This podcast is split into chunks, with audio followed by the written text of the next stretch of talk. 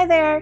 This is the first episode of Gin and Sometimes Whiskey, and this is Amber. And Hannah. We're going to be talking about all things gin and sometimes whiskey. We're really excited about this episode. We've been trying to find a project that we could collaborate on for a while. Decided to merge our love of beverages and perhaps gin and learn a little bit along the process. With each of these episodes, we'll have a gin founding story or the reason we drink gin. So we'll go ahead and start with ours. Ross, what's your gin founding story? Believe Hannah, it was my 29th birthday in a little place in Indianapolis at a bar that's no longer there called Bourbon Street Distillery. And my friend Rylan said, Hey, let me buy you a drink. It's $3 gin night. And that was my first drink of gin. I loved it. We consumed more than one G&T that night. And I think, I think Hannah, we were drinking Bombay Sapphire, maybe Tanqueray, but I think Bombay. Just sitting outside, bunch That'd of friends. typical. Yeah, having having a great time at three dollar gin night. Yeah, how about yourself? My gin founding story is not as happy, and that's okay. Not all of them have to be. I was, it was a cold night. I was in Vermont.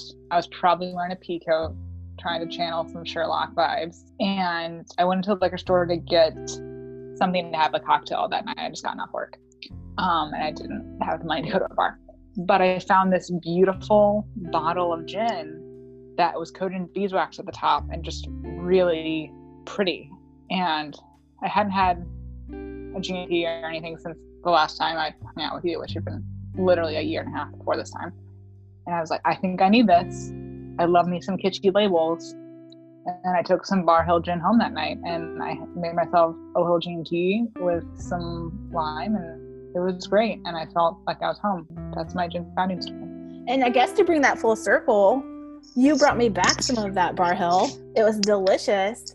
And it set at least I think Barr Hill sent both of us down the pathway of what's this craft gin movement and what's it all about and where can I find some and how how can I learn more?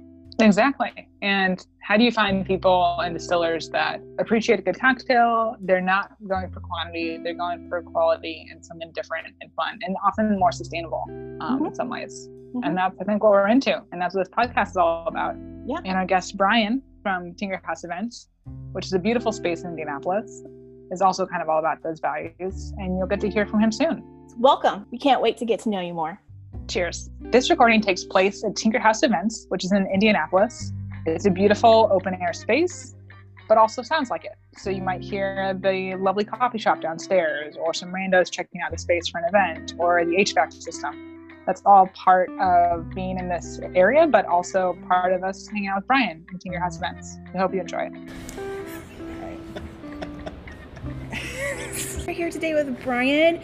Um, Brian and I met back in the day when he was really on the leading front of spirits in Indiana in the Midwest, if you will. And we're going to talk about gin. We're going to talk about the processes, and I'm going to let him talk about what he's doing today, and we'll just kick into it. Right on. Thanks for having me. Um, yep, my name is Brian, and um, I am a gin enthusiast. Certainly, why I know about gin, I guess, outside of the fact that I love to drink it, is that uh, I'm also one of the co-founders of Hotel Tango Distillery, which is a local distillery here in Indianapolis.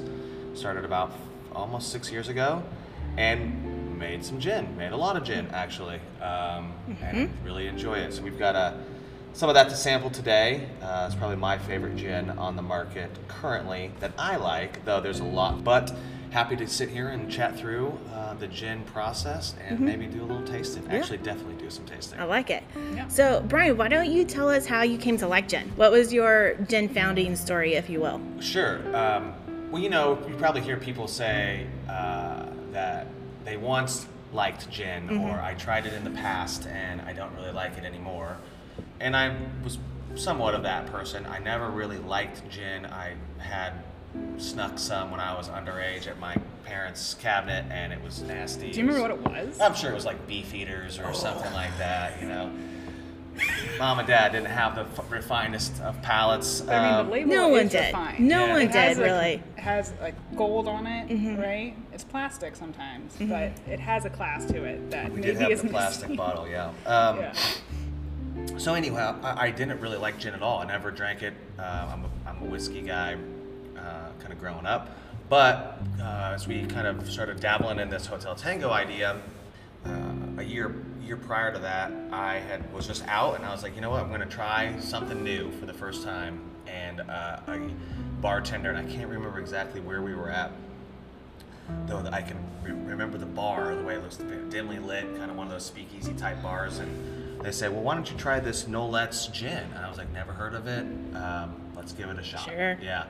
And it was not the taste of your typical gin. It was, uh, you know, had that like um, kind of citrusy, fruitier almost, um, but it still had that traditional, you know, juniper dry gin style. So it didn't burn going down. Yeah, it tasted really nice, like and um, just had a cocktail of that a couple times uh, since then, and I was just like, wow, gin's not bad. And then we started making Mm-hmm. Hotel Tango gin, and I fell in love uh, with Ira gin, and it's been, you know, Yeah. kind of off to the races since then. Yeah. So let's just pause there for a second. So, friends, how I know Brian is when Hotel Tango was getting ready to open, we collaborated on just some building issues, if you will. And Brian asked me what I wanted to be when I grew up, and I said a gin evangelist. And fast forward six years. Yeah, about. Yeah, and here we sit having a podcast talking all about gin. So there's the there's the backstory to that. Coming full circle. Coming yeah. full circle. Yeah. Now I just need like a TV audience, and then at the end, does everybody have a G&T to close out the service? I think you have to have Maybe. a G&T while you're watching. I mean, that's. Yeah. Uh, Because like a little like Protestant rays, like a little communion cup of gin as a taste. I think that's, That's not true. a bad idea. yeah, absolutely. We Yeah. found a gin church if you wanted to. It's after you go to church, you go to brunch, you go to gin church. It's n- nothing wrong Not with that. Not a bad way to spend Sunday. Praise the Hashtag Lord. heaven on earth. Back to gin and away from the evangelism because that's tiptoeing into some weird territory there. Yeah, I think we should edit this part out, Probably. Hannah. I think so. Yeah. But again, I think maybe gin church will make it a thing. But I think a lot of people have bad gin as a kid. Like by kid, I mean someone who's like 21, 22. You see like a James Bond film or two, shaken not stirred, which is Oh, also yeah. like the worst way I think to have any type of martini because you're just getting mostly ice. But you think like, oh yeah, this is gonna be delicious because it's clear like water. Yep. And bad gin tastes like Christmas trees on fire. Yeah. And Yeah. That, and that mm. translates to your insides, and Yeah. that's it's never fun. and it kind of smells like Christmas trees on fire, to be honest. Yeah. Yeah. The only appropriate time to enjoy Christmas trees on fire is when it's actually happening in a fireplace. Christmas trees. I've actually that is. torched a Christmas tree that was dried. my Not in friend and I. No. my friend and I wanted to see how fast it would go up and burn.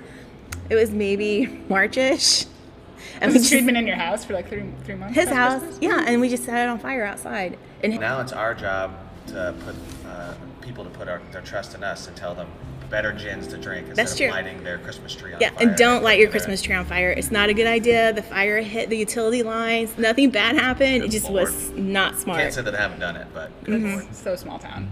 It was in it was in Indianapolis. That didn't happen out in the country. But we have good gin here to drink. Yeah. So I don't know. Do we want to kind of discuss what we what we all Yeah. brought to this picnic of alcohol, or do you want to talk more about the distilling process? Because I think both feed yeah, into having wherever you guys gin. want to go here. I, I certainly have a few. Um, I brought a few gins. You guys brought a few gins. There's certainly plenty out there that we did not bring. Mm, That's probably good for ourselves today. Um, but yeah, let me just. I can talk to you a little bit about the distilling process. It's not that different than any other distilling process as far as making alcohol. It just comes down to the botanicals that you use, certainly juniper uh, being the main ingredient in any botanical basket or mixture. Um, there's different styles. Uh, you know, Hotel Tango had a different style of making their gin versus you know maybe traditional styles or. Um, but we, you know, we soaked our botanicals in the in the neutral grain spirit for um, uh, for some time.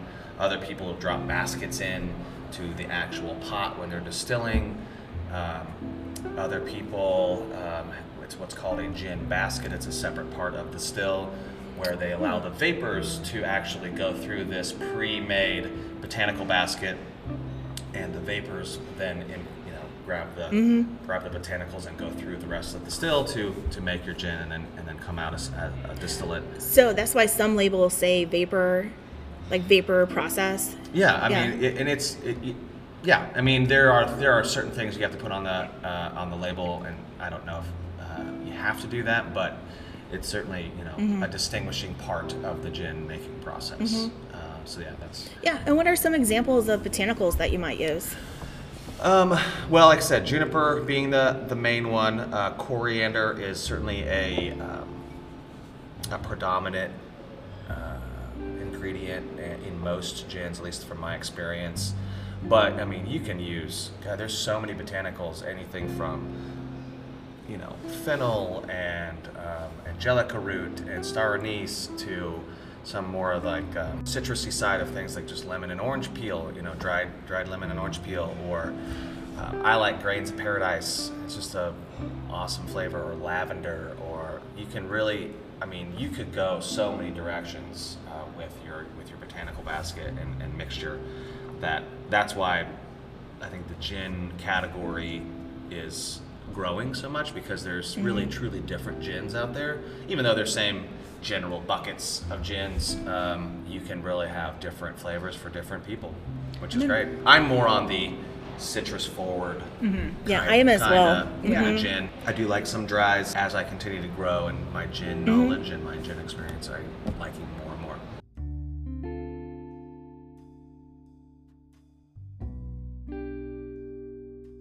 The difference between Can you tell how much we love talking about botanicals? infused There's gonna be a bartender's items. garden episode later. Can you Don't describe that at all, worry. Brian? I Sure. feel like we're seeing a lot more. Of To that. best, yeah, the best of my knowledge, uh, you know, gin, although it can, and most of the time is made from a grain and neutral spirit or a neutral grain spirit, whatever you want to go, which is just like a, a corn-based or a, you know, a grain-based high-proof spirit. You can make vodka out of, uh, but you can make other items like, such as gin. But when it comes to this, you have to redistill it because that's how you get the botanicals into into your your mixture. Uh, whereas maybe a vodka is just um, infused at the end of the process. So it's all right. Let's um, get it down to a proper proof, and then we're gonna add some flavor, whether that's cucumber vodka or blueberry vodka or whatever the hell's out there. Uh, so, so that's um, that's kind of where yeah, I difference feel like. The main difference is one is redistilled and one is not. Yeah. And most of the make gin kits at home are that vodka infused Yes. process, which is It's fun. safest. Yeah, we don't want people, you know, blowing up their house trying to distill gin. Yeah, don't blow up your house. Yeah. No, that's, a disclaimer you can take to You shouldn't be bank. distilling anything at your house, quite frankly, because it is illegal. Uh, but just Mm-hmm. Well, there's that too. Just a disclaimer. Yeah, you know. But if you do try it at your home, don't blow up your, Don't blow up your don't blow up your house. No.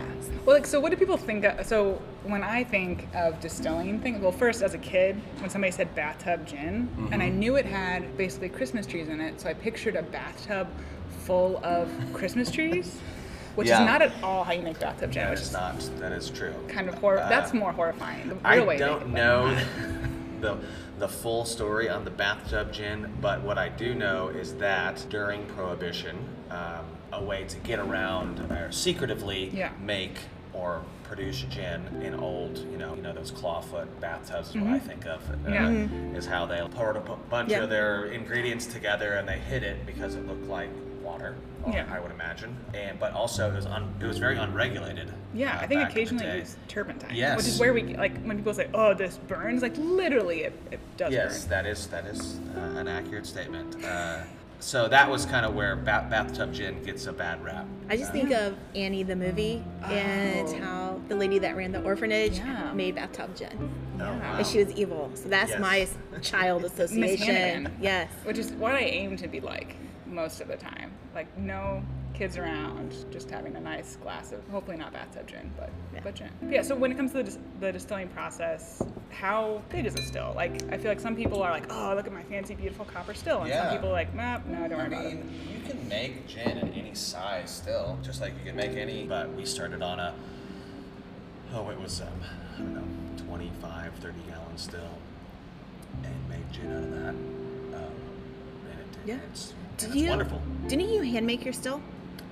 Uh, no, that was that. Well, I mean, we had a handmade still to start with. Uh, I didn't personally Mm-hmm. Yeah. hand make it. No, We can say that you did though, if you want. We can just say that there was a prototype involved. there was a prototype involved. I wasn't involved in that process, though. It was still made some good hooch, you know. So, but that was uh, a short-lived process, and when we got into the professionally made um, items, uh, still stills, and, and all those types of things. Um, we had to uh, we had a heating element that was actually inside the pot, which is not common in the larger stuff. It's, this was more like a kettle, our original one, which had the heating element inside, touching the, the liquid.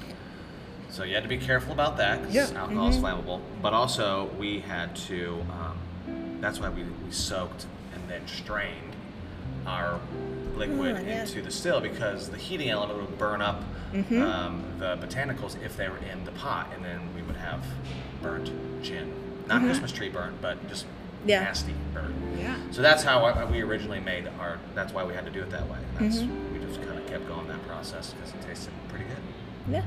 I think while we're talking about distilling and processes, can maybe you talk about some of the regulations that I don't think anyone realizes down to the bottle and the labeling and how long that process can take and how you have to kind of plan some of that out. Yeah, sure.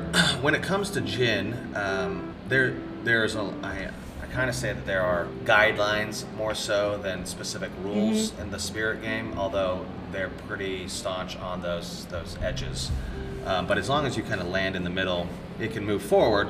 But with that, there are also you know specific things that you have to put on your label when it comes to like you know the warning and the proof type of spirit has to, you know the size of the lettering has to be certain sizes. Probably notice this that there are no actual ingredients on any alcohol um, related labels so that's not a requirement though with the gin and some other uh, certainly other things but like gin specifically has to be made with predominantly uh, proportionally um, jun- juniper Yeah. and then you can add whatever you want Yeah. on the back end So But kind of like whiskey juniper, has yeah. to be certain things to be a bourbon whiskey. correct But you right. don't necessarily label it like, oh, Yeah. this was in a Right. certain type of So the government barrel. has to kind of approve that first, uh, at least the general, I, you know, the general side of your your recipe, and then you can be off to the races after that. Is there an official government job that I can get just Yes. tasting gin? Yeah. Well, not you don't. no, I Like, spoke no. too soon. No, Uh, yeah, yes, no. Uh, no, not wrong. tasting anything, but there are. Um, it's the Tax and Trade Bureau or the. TTB. Fun fact, maybe not so fun fact, that department is the second highest grossing uh, revenue for the federal government behind the taxes because behind your like Yeah. Yeah. IRS Yeah. because they collect the taxes for all the alcohol throughout the United States. Yeah. I'm gonna move on to my next gin here. I'm gonna let them know what I'm drinking. Actually, this is yours. This is yours, right? What, Uh-huh. Yeah. what is this? So this is one of probably my top five gins that I've ever had. It's Spirit Hound Distilleries. It's out of Colorado, and I think the guy is from the brewers that did. Is it Sam's Pale Ale or something like that? Okay. So Uh, Dale's then- Pale Ale, right? Dale's Pale Ale. Oh, yeah. yeah, And yeah. so then they went and opened up Spirit Hounds. Speaking of the botanicals, I know that they do shout outs for people to bring in juniper berries from their hikes in the mountains Oh, and then they get a free cocktail in exchange. So talk about hyper local.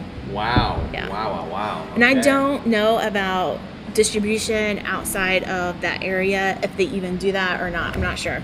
So you brought this back from when you Colorado, visited? yep. Yeah. Yep. Okay. Well, this is my first time trying it, so Yeah. here goes nothing. But it looks, it smells wonderful. Got batch number 121, bottle number two. You don't happen to know the b- botanical mix-up on this, do you? They talked a little bit about it, but not about the botanical mixes. Mm-mm. I mean, I think it gets a little bit of the delicious. caramel side that you like in a barrel aged gin Yeah. In this, which is not barrel aged. No. But that's kind of, I think, part of where your palate goes. I like it. Yeah, Yeah. it's nice. It's That very would- mountainy. Yeah, it's got some it's got some earthy tones to it. It's not as juniper heavy as others, you know, and it's but it's also not as citrusy as I was expecting it to be. So something else I'm, I gotta I gotta get through a few more tastes to see if I Yeah, can. this is the hard part, really, right now. Oh, gotta drink more. Mm-hmm. So gin. sad. Crying. And people still get stuff wrong, right? You Oh, got- yeah. You have so many times you're like, oh, I really like this, and you're like, that's actually trash. Mm-hmm. like, but I guess I love trash. I tried some grapefruit flavored gin from a distiller that I really liked. It's garbage. Couldn't even drink it. Yeah. But Yeah. somebody else might be like, this is the best gin I've ever had. That's true. Yeah, that's true. You It really does. I mean, you can really dive into your palate, and it, everyone's different. Like when you started distilling, were there some, like, because you have to obviously taste and see as you go, but there's some where you're just like, oh my god, what did we just make? There was certainly a lot of trash that we made, yeah, and we had to throw out. I didn't particularly care for the coriander. Honestly, hmm. I mean, I I'll do it and I like it in other gins, but in in the gin that we were making, it just didn't fit well with our palate. Yeah. So we ended up taking it out altogether. It, we were trying to make a, a citrus forward gin, and the coriander was throwing a little too much spice in there for us. Okay. Um, we- we- I could see that with your gin, Yeah. and we were just mixing Yeah. it with things that uh, I mean, certainly a gin and tonic, and that's fine. Yeah. But a lot more citrus-based juices and Mm-hmm. um, simple syrup. So very citrus, sugary palate with a gin, you know, that was spicy. I mean, just didn't Yeah, I feel sit like well with us early on. Coriander. I feel like it's hard to feel like you've got a clean finish with it. Yeah. A little bit, which Lingers. yeah, which like in an aqua. How do you feel about aquavit? I'm not. I don't know enough to 'Cause there's- speak intelligently. There's some that are like like North Shore Distillery's aquavit is super coriander forward, which I love with like a soda, but some people absolutely hate it. So Brian, I will say it's good. it's so good. That is really smooth and good, Mm-hmm. man. Uh, What? So let's talk about the differences a little bit in gin. So talking about Hotel Tango and how it's a more citrus forward gin. Something that I really appreciate about it is with Hotel Tango. If I know someone is not a gin drinker, I think it's a great introduction gin Right. to someone who might Took be just be. right out of my mouth. Exactly. I don't like Christmas trees. I had Beefeaters, or it smells odd. Versus Spirit Hound, I would say would be to someone who is a gin drinker because it's a little bit heavier on some of those other botanicals, right? Right, and I think that that was uh, how we were able to introduce our gin so early on in the process because we got this all the time. Oh, I don't drink gin, or I had a bad experience with gin, and I can understand that now. But we said, well, give us a try. Give it a try. Have have, you know, if you don't like it, we'll make you something else on the house. It'll be fine. But we want you to try gin because it's not like what you tried before. We don't mm-hmm. think. It's not Tanqueray. So yeah, I think that's a that's an important niche to fill because I think a lot of people are getting tired of what they've always been drinking, or if they're a whiskey drinker, they're like, I've really had everything on the rocks, and I'd like to have something I can drink in the summer. That Right. and I feel like a mm-hmm. good clean gin that's citrus forward kind of fills that need. They, not that they don't care, they just don't know. You know. Yeah. They- Yeah. So. Which, in my understanding, and you would it 1,000 times moreover know this than me, is why at most distilling places they have a great cocktail bar that goes along with it, like mm-hmm. Journeyman, like Hotel Tango, mm-hmm. like Long Road, Pulls you into the like. New Holland, Yeah. like Longshore, or I mean, it's the thing now. Yeah. Like you I mean, have you to have, have to do you that. You have to have a, a, a sweet tasting room yeah, Yeah. and and put your drinks into the into the way that the consumers will consume it. Like Yeah. a beer or a wine, people are just drinking that right out of the bottle. But like, Yeah. not many people.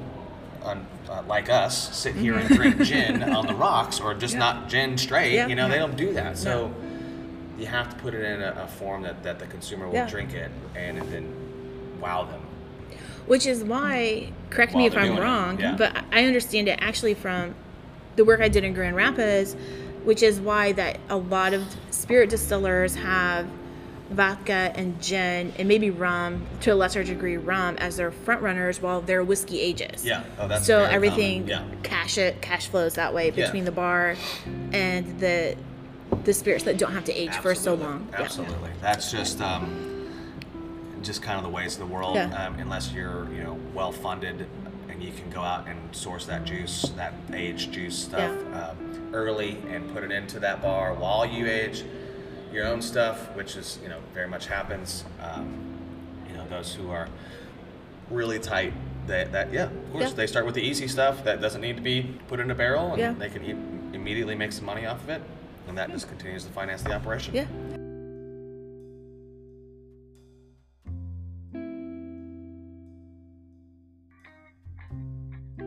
Now we'll be shifting to our European side of the gym picnic table.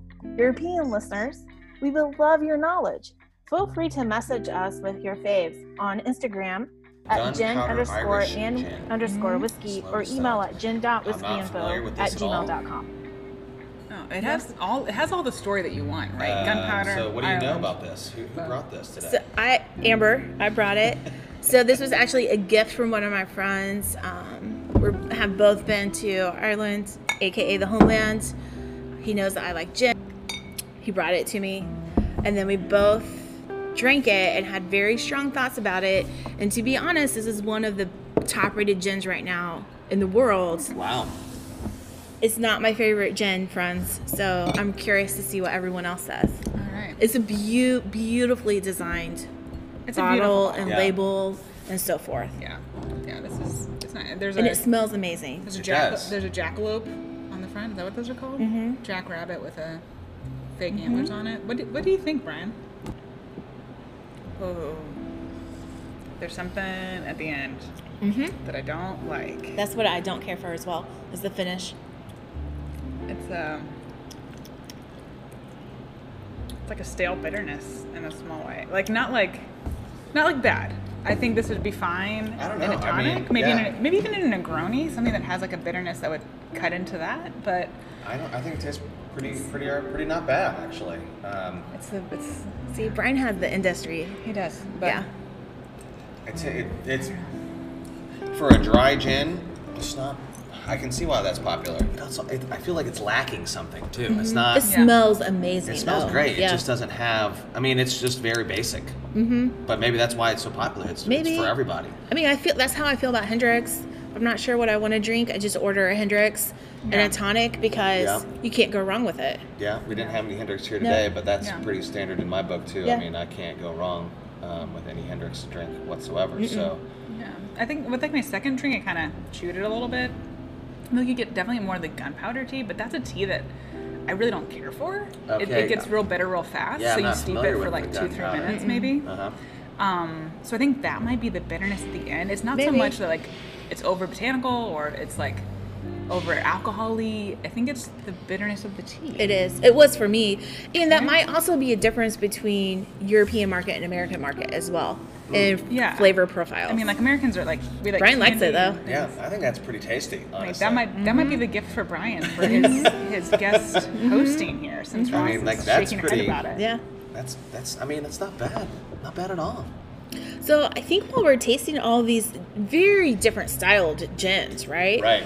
Like, let's talk about from your perspective what you, since you're in the industry, and Hannah and I are just consumers of gin. Yeah. Like, what do we look for if you're don't know a lot about gin? You're sitting at a bar or you're in a restaurant.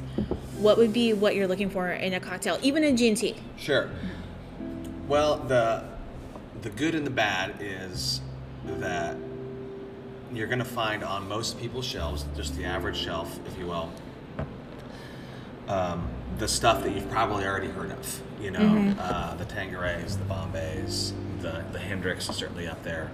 So you, you can't really go wrong, um, but because it's it's the, it is the best or at least best marketed stuff in in the industry that's that's on the back bar but if you're willing to try and this is again personal preference um, or you've had bad experiences with gin in the past and you're like ah, you know i don't really know i would say you want to start with something that's a little bit more forgiving and that would be um, a hendrick's or a, um, something of the like that has got that softer tone to it that's not this Yeah. the christmas that's not Yeah. the christmas tree burning Yeah. Yeah. um, and then you know try it in something that's maybe a little bit more forgiving as well as far as uh, your ingredients maybe not start with you know uh, a, gin- martini. dirty gin Yeah. martini extra dirty extra olive you know which is certainly It's also din- but, uh, dinner if you have enough yeah. olives. Yeah. That makes me a little thirsty right now. Um, but maybe something that's more, uh, you know, like God, a gin and tonic goes a long way Mm-hmm. for a lot of people. But maybe like a Tom Collins, that's something a little Oh, bit that's more true. Um, Yeah. Yeah. easy to drink. Um, You know, and then as you go out into experiencing gin and gin cocktails, go out on a limb and try some of these uh, cocktail bars.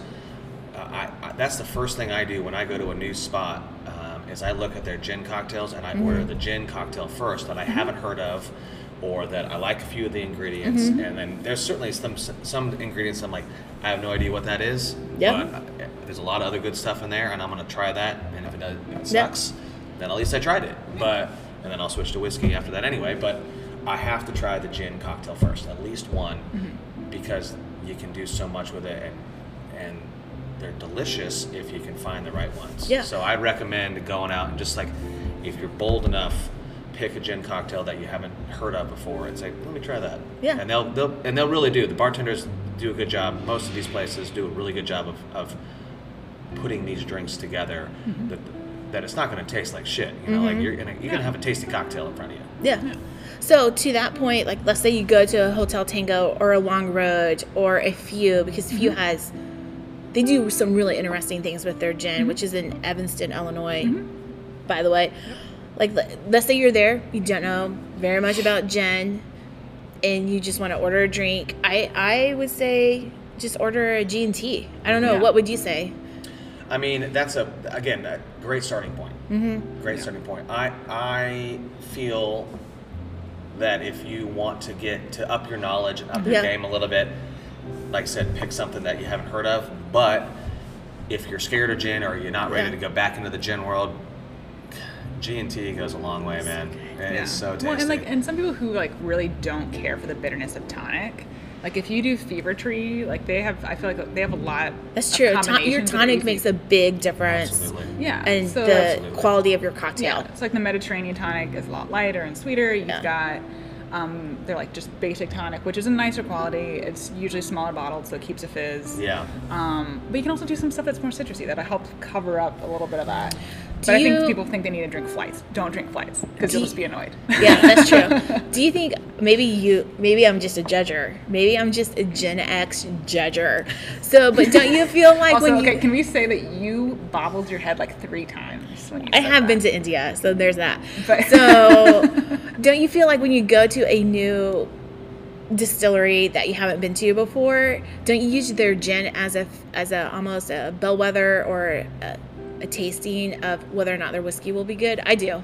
if they don't do their good- gin well, a- I don't trust their whiskey. I don't know. I don't. Uh, I didn't really think of it like that. Yeah. um, I don't know. I, I haven't. Uh, now I now I will. Now that you've said that, I will for never Mm-hmm. right? forget that. If they can't Uh, get their gin right, how are they going to get their whiskey right? I don't know if that's the barometer to use, but I like it. Damn it! Because, You but like, are they sisters or are they just like friends? You know, They're like, cousins. like whiskey and gin, right? cousins. Like, I'm pretty Yeah. great. Some of my cousins are not so great, but they would also say something about me. So I don't know if Yeah. I think par- I think what you could judge more easily would be a barrel, a barrel reserve. If a barrel reserve is bad, But not everyone how? does that. Yeah. Not could everyone do does it? that though. That's true. And they might bring in barrels that aren't their own because they're aging their whiskey. That's that's But risky. I also kind of like that. That's like recycling. Like you know, so if somebody's got barrels, they're maybe they're not great. Mm-hmm. They don't know. I think if Put people stuff in do, those who make gin, which not everybody does, not No, all, not all distilleries make gin, No. um, and that's fine. But you should be making a good gin. Yeah. It, it does. It does speak highly if your gin is good. That Yeah. there's probably a high probability that a lot of your other shit will taste pretty Yeah. damn good as well. Yeah. So Yeah. I'll give you that. If it's a shitty gin, I don't have a lot of high hopes for the rest of rest of the lineup. Mm-hmm. Though I have, you know, I've been proven wrong in the past before. But we're all proven wrong. Oh, I am proven totally. wrong every single day about so I feel many like things. Some distillers on their whiskey are like, yeah, it's like moonshine. I'm like, that's not I'm going for. Yeah, right. But like they, they, they there's a pride in the ethyl alcohol Yeah. flavor, which is is interesting. So- so, okay, go ahead. Sorry. I was gonna say, let's get to we are gin and sometimes whiskey, I and we about ready to brought yes, too. thank you. We brought up a whiskey quite a bit. We were drinking barrel, barrel aged gin. Let's talk about whiskey for a hot second, and then we'll just wrap it up Okay. Yeah. So, um, tell me. because we're all whiskey drinkers around this table too. I was gonna say, Yeah. like, let's. Bourbon first, whiskey. first and foremost, probably. I think that's that's what I go for. I love a gin, but it's just easier to find good whiskey. I think That's true. I actually Like, drink gin before I drink whiskey though. at home or in a bar. Bar. See, no, I feel like the the bar situation that I have is you go into a bar, the best gin they have maybe is Bombay Sapphire, and there's not a whole lot of niche stuff. That's true, but that's, that's why I started out drinking because it was three dollar a gin night. That's what you taught me as your in- when I was your I- intern. I don't even That's remember awesome. that. Yeah, I, know. thought I taught you, Jameson. You turned to me, no, you turned to me and you're like, if you have to order a G&T, Hannah, order a Bombay Sapphire G&T. I was like, okay, noted. Listeners, there's there's a lot I don't remember. Life life was fuzzy Life from is this fuzzy, day. but mostly from stress, not from alcohol. Actually, that is true. that is mostly from stress. But So I agree with you guys. I'm a gin, and then I've mentioned a time or two already that I like to go to the bourbon after my gin cocktail. Mm-hmm. That's true. It's a nice, almost dessert drink, right? To finish out your meal if you're at a nice restaurant. Um, it's oh yeah, absolutely. Or anytime. That's classic, absolutely. Um, and certainly getting being in the industry, you, you, your main focus is um, is making some some pretty good, or at least certainly drinking some pretty good uh, bourbon. Yeah. But um, you know, I have my favorite um, bourbons out there, and you know, some better than others. Certainly, uh, Hotel Tango stuff is uh, high on high on my list, if not the the number one. I mean, we make a damn good bourbon, but there are some really good stuff out there, and we've got to know some really cool. Can I ask you a question? Yeah, So I have friends that are from Kentucky, and they swear up and down that you cannot call a whiskey a bourbon if it was not made in Kentucky. that's what that's what Kentucky wants you However, to believe. that is not true. That is not true.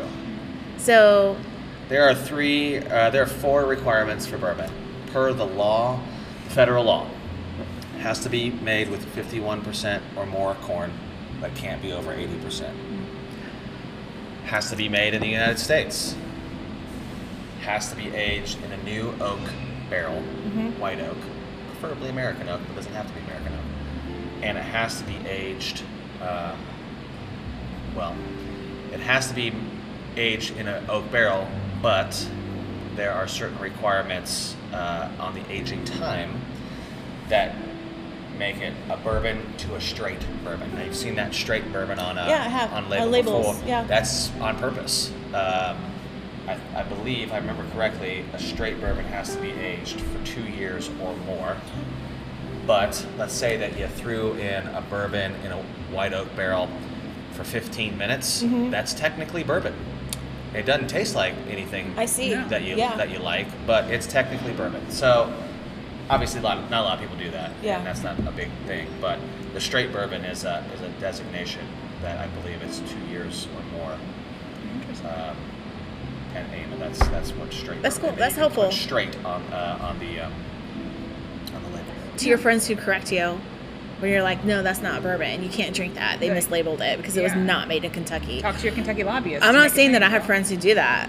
I don't know any of those people, and I don't want them to be my friends. Quite frankly, sorry, Kentucky. Mm-hmm. Yeah. I would prefer them to only speak in French if they're talking about bourbon, since we've took off the N and the E for the county that's named Mm-hmm. after.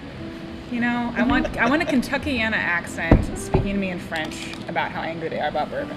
It's Wow, true, right? like a lot. No, I don't that's want that. My, I keep, that's too complex for even me. I mean, but it gets the anger across.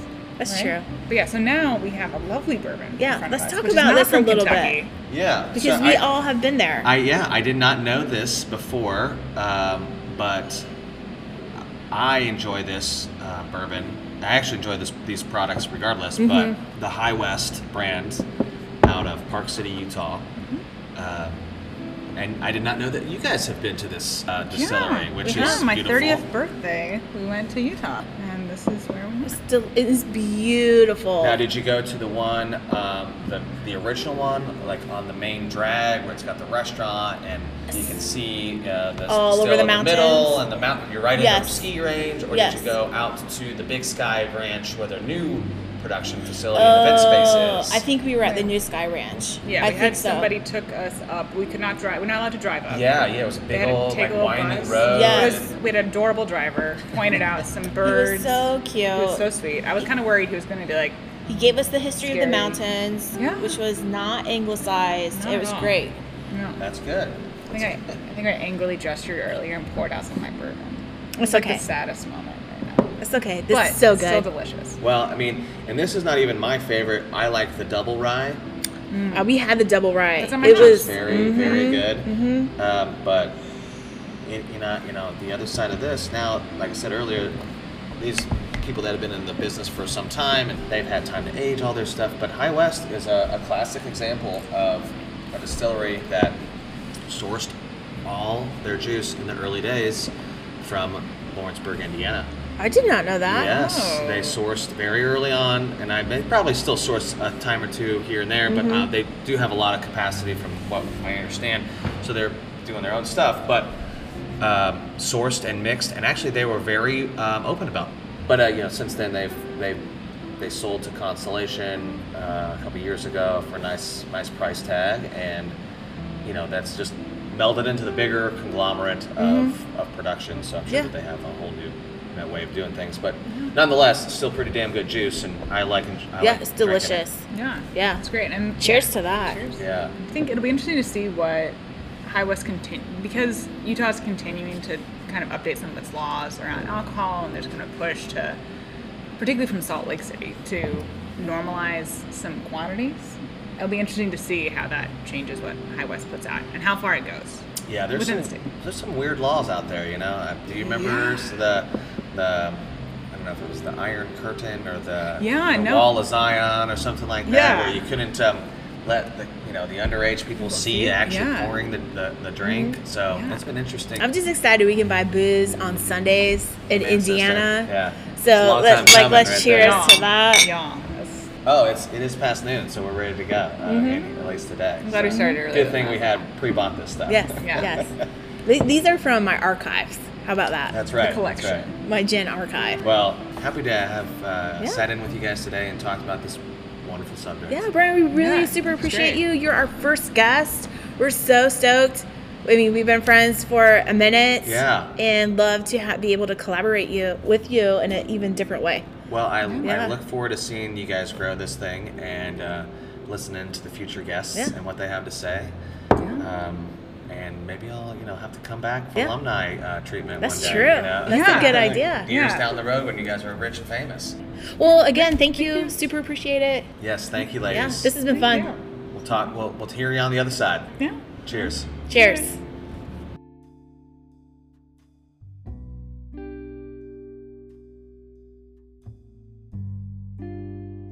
Thank you for listening to the first episode of Gin and Sometimes Whiskey. If you want to share your favorite gins and sometimes whiskey, gin founding story, or other stuff we should know, please email us at gin.whiskeyinfo, that's W H I S K E Y info, at gmail.com. Please follow us on Instagram, gin underscore and underscore whiskey, for posts about small batch distillers, cocktail ideas, gin recipes, and other shenanigans. Cheers!